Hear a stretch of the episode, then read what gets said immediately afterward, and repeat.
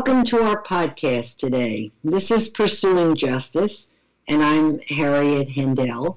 Our guest is Kristine Bunch. She's with us again to share her deeply tragic story of having been accused of arson and felony murder way back in 1995. She spent 16 years in prison for a crime she did not commit. Today, we are going to shed a light on women exonerees and some of their stories, but before we do that, um, we were talking last time about Kristine's case, and I very much want her to finish telling us how it, it happened that her case was overturned. So, welcome back, Kristine. Thank you. I'm glad to be here. All right. So, we, we talked about um, your wrongful conviction and that the Center for Wrongful Conviction in Chicago stepped in to help you after you uh, tried to reach out for help in, in various uh, places. Um, and so, what you, you also finished last time by talking about the myths of fire science. Uh, that's a, an interesting term, myths.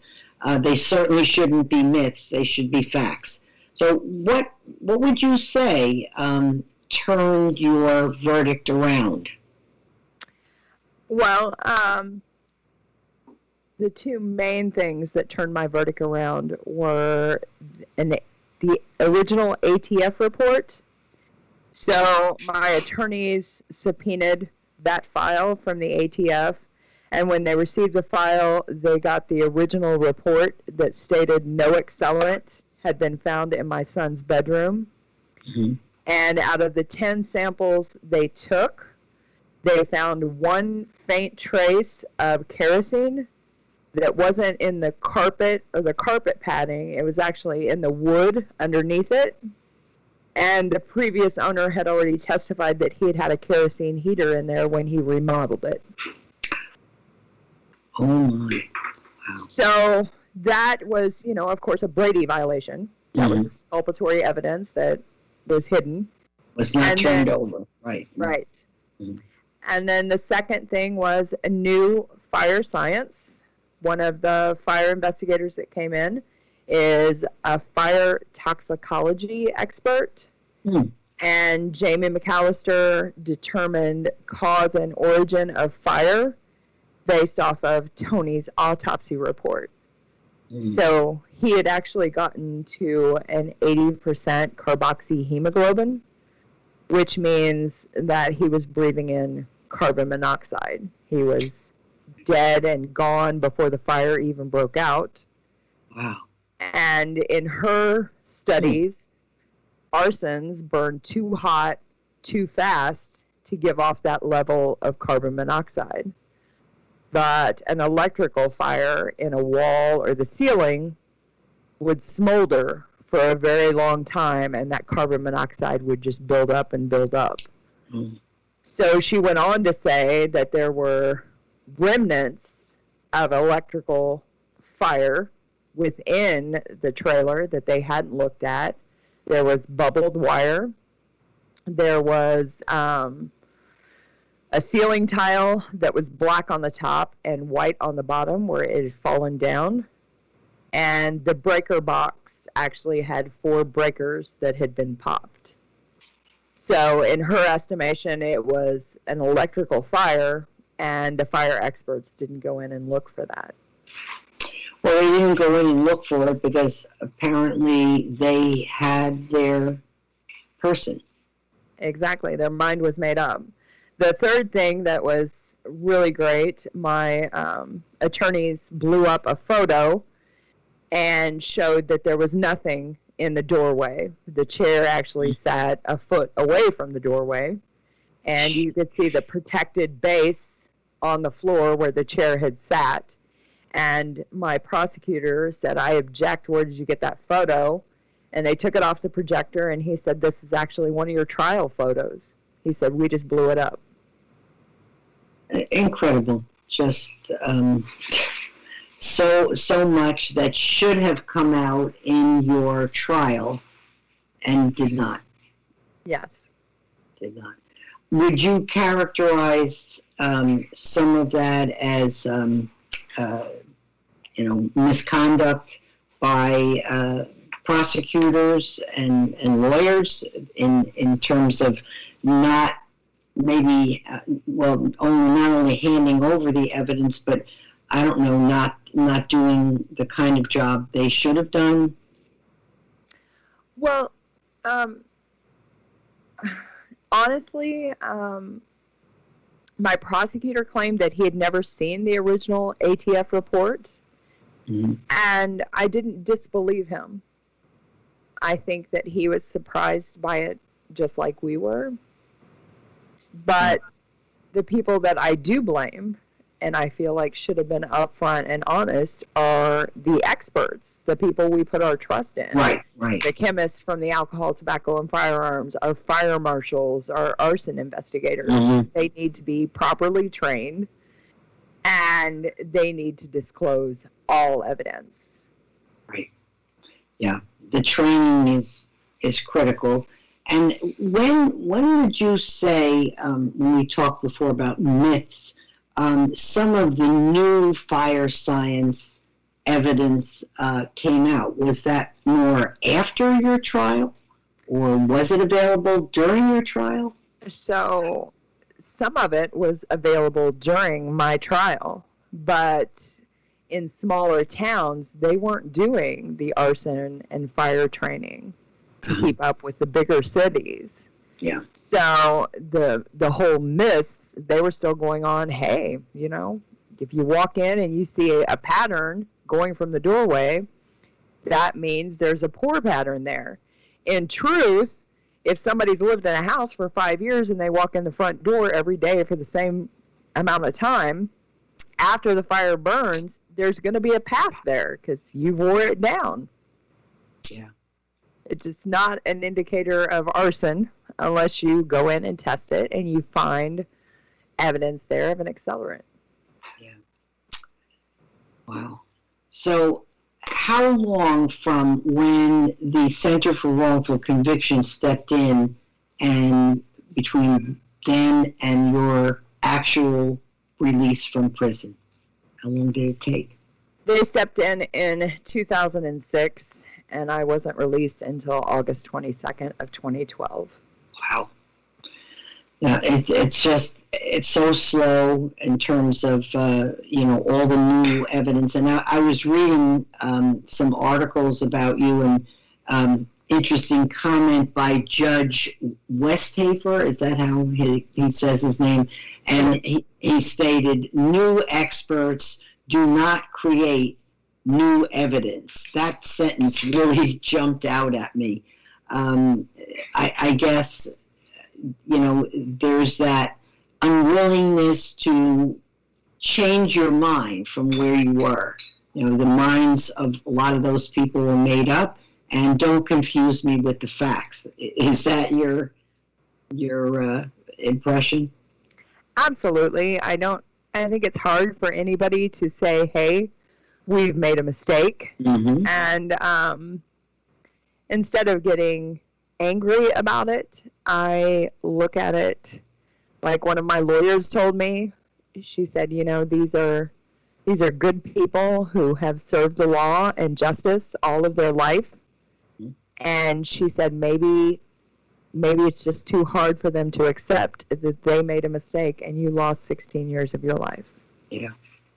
Well, it shouldn't be. My, my feeling is it shouldn't be so difficult to admit that you know we're, we were wrong about something when when someone's life as in your case hangs in the balance. And, and we know that people have been in prison for decades um, and that it was someone's fault. And often it's prosecutorial misconduct and often it's a brady violation where the evidence is not turned over it's there but it isn't shared and somebody pays a very, very heavy price. So in, uh, in 2012, you were freed from prison, and we're going to talk about what you've done since then. But I know you wanted to address the issue of women exonerees. So, what did you want to tell us about uh, that topic? Well, I mean, I think it's it's so important that people realize that there there aren't so few on the registry because it doesn't happen to women. It does happen to women. The, the issue is it's a case like mine where no crime actually took place and you need experts to go in there and prove that. You know, with DNA, it's a lot simpler. You go in and you yeah. take a DNA test and you're done. You're right. exonerated. You're out. But if a case is fire or shaken baby or mm-hmm. some kind of hidden medical illness that you didn't know was even there, we have women who are going to prison for it. And the women are they're just like me. They're they're broken, they're shattered, their life has been ripped apart, and I think they're incredibly vulnerable in that moment. And we aren't talking about better ways to protect them to make sure that this doesn't happen because it's it's so confusing when everything's happening and they're telling you you said something and if you're a person like me who's never been in trouble by the law, you think these are the good guys. And so when they tell you something, you say, oh, yes, I, I believe that. So we need to really focus on ways that we can help women, on ways that we can get more experts involved, helping the Innocence Project to bring more of these women home. Yeah. Because I feel like most of them were, were tricked yeah. at that at that soul shattering moment. Yeah, um, I often talk about the Innocence Project of Florida, where I was on the board for six years, and for all the years since that was formed, um, back I believe in, in 2006, and now we're at 2021, um, we had never exonerated a woman in all those years. And last year, two women were exonerated by the Innocence Project of Florida. Um, are you somewhat familiar with um, those two women? Uh, can you say anything I, about their cases? I am familiar with Amanda Brumfield's case. Okay. And um, I know that she was accused of, of killing a child. And um, most of what I I know about her isn't from trial transcripts. I was speaking at Northwestern University and talking about women's wrongful convictions and how we needed to be, you know, more focused on that, raise the attention level because it's happening. And Amanda's aunt had traveled to hear me speak and tell me that um, I had given her hope mm. and she was never going to stop fighting for Amanda. When when did you uh, do that uh, talk at uh, Northwestern? Ooh, that was in 2014. Oh my goodness! So six more years went by. Uh, I know Amanda spent nine years total in in prison. Wow. And, and the other woman is Stephanie Spurgeon, um, also a, a case of a, of a death of a child. She spent eight years, and, and as I said, both of them uh, exonerated last year. Are there other are there other key factors in um, women accused of crimes they did not commit that you feel need to be addressed? Well, I mean, definitely. It's it's very easy when you're looking at women to create a story about them. And it's not necessarily their story. You're judging them on looks or how they act and how you believe a woman should act or she should present herself.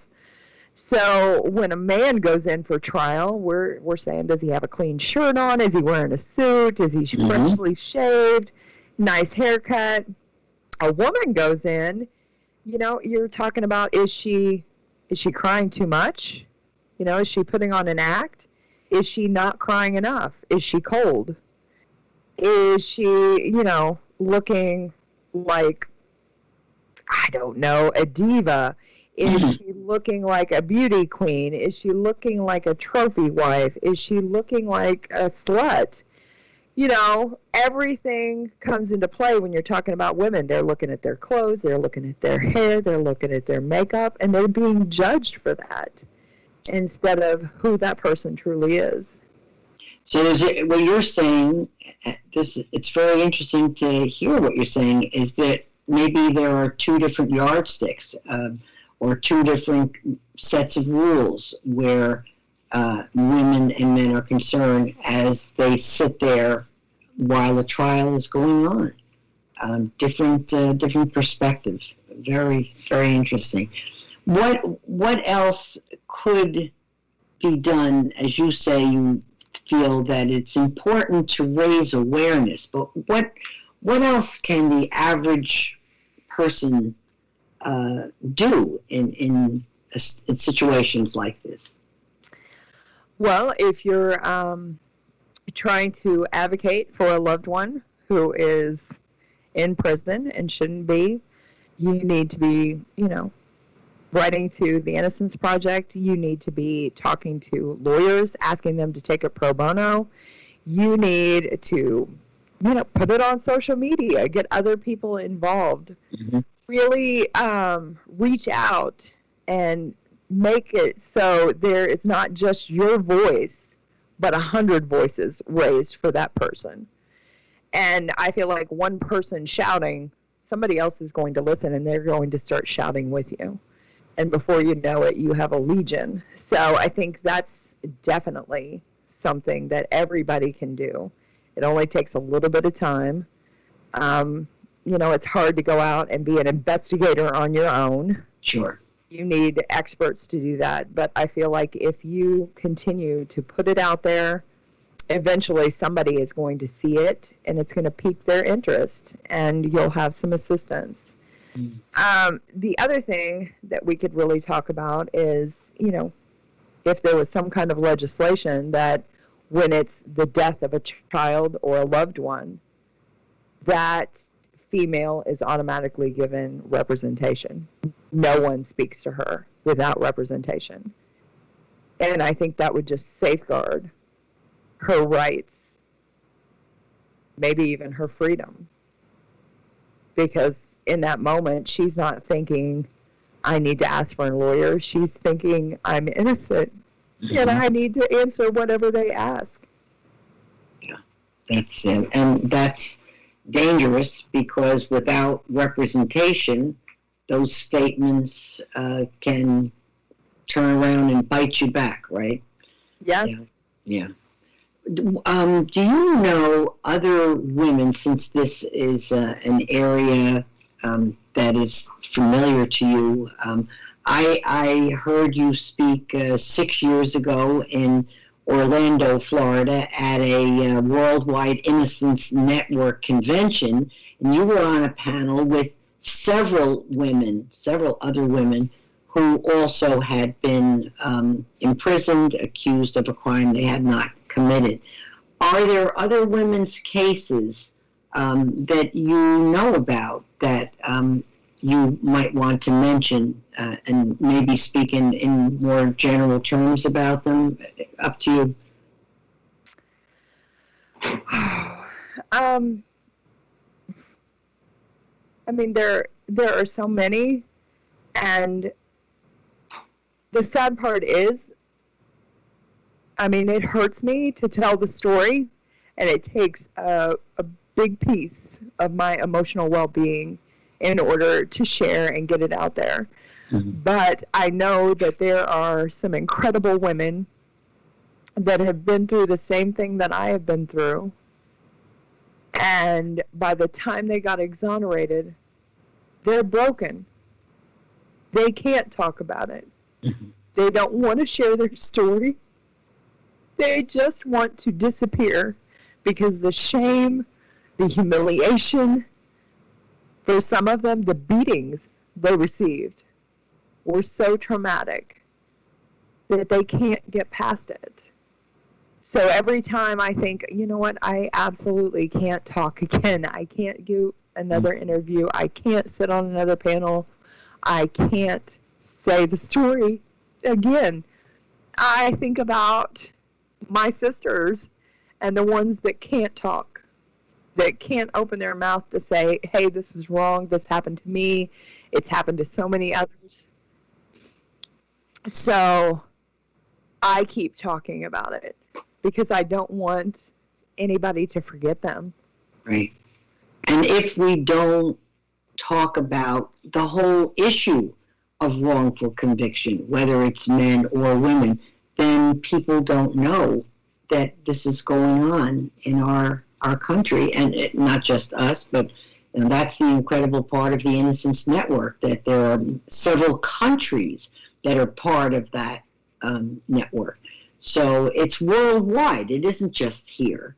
So we, we certainly do need to talk about it. But I, I think that it's more familiar that men, I, as I look down the list, I was looking at the more recent exonerations um, just the other day, and it, it's just person after person after person, and it's practically all men. And then you come across the name of a woman, and, and that's it. But you might find 30 names, and then there's just one woman there. So I, I think it doesn't get enough press. It really does not. And, and we, we need for that to happen. And I'm so grateful that you are willing to talk, even though it is a very, very difficult subject for you. Um, and it's hard to listen. Not only it's is it hard for you to speak, but it, it's hard to hear it. It's very, very hard to hear it. So uh, I, I certainly do appreciate that. Um, is there um, kind of a, a small network of women, uh, you know, who are have experienced what you have that you know you connect with at all? Absolutely. Um, those of us that you know have lost a child, that's um, a different kind of bond. So, um, you know, I, I know that I can always shoot out an email or a text and set up a phone call with one of them. I mean, they're um, they're closer to me in some ways than my own family because they're the only ones that can really understand and relate to me. Sure. But I feel like the women have formed a special group and we try to be there and encourage each other. Oh, that's that's great. Are these women all over the United States in various places? Yes, one's even in Canada. Oh my! Wow. That's that's amazing. Well, that is wonderful. That there's um, you know a sense of support, a sense of connection, um, and that that's that really uh, there is no substitute for that.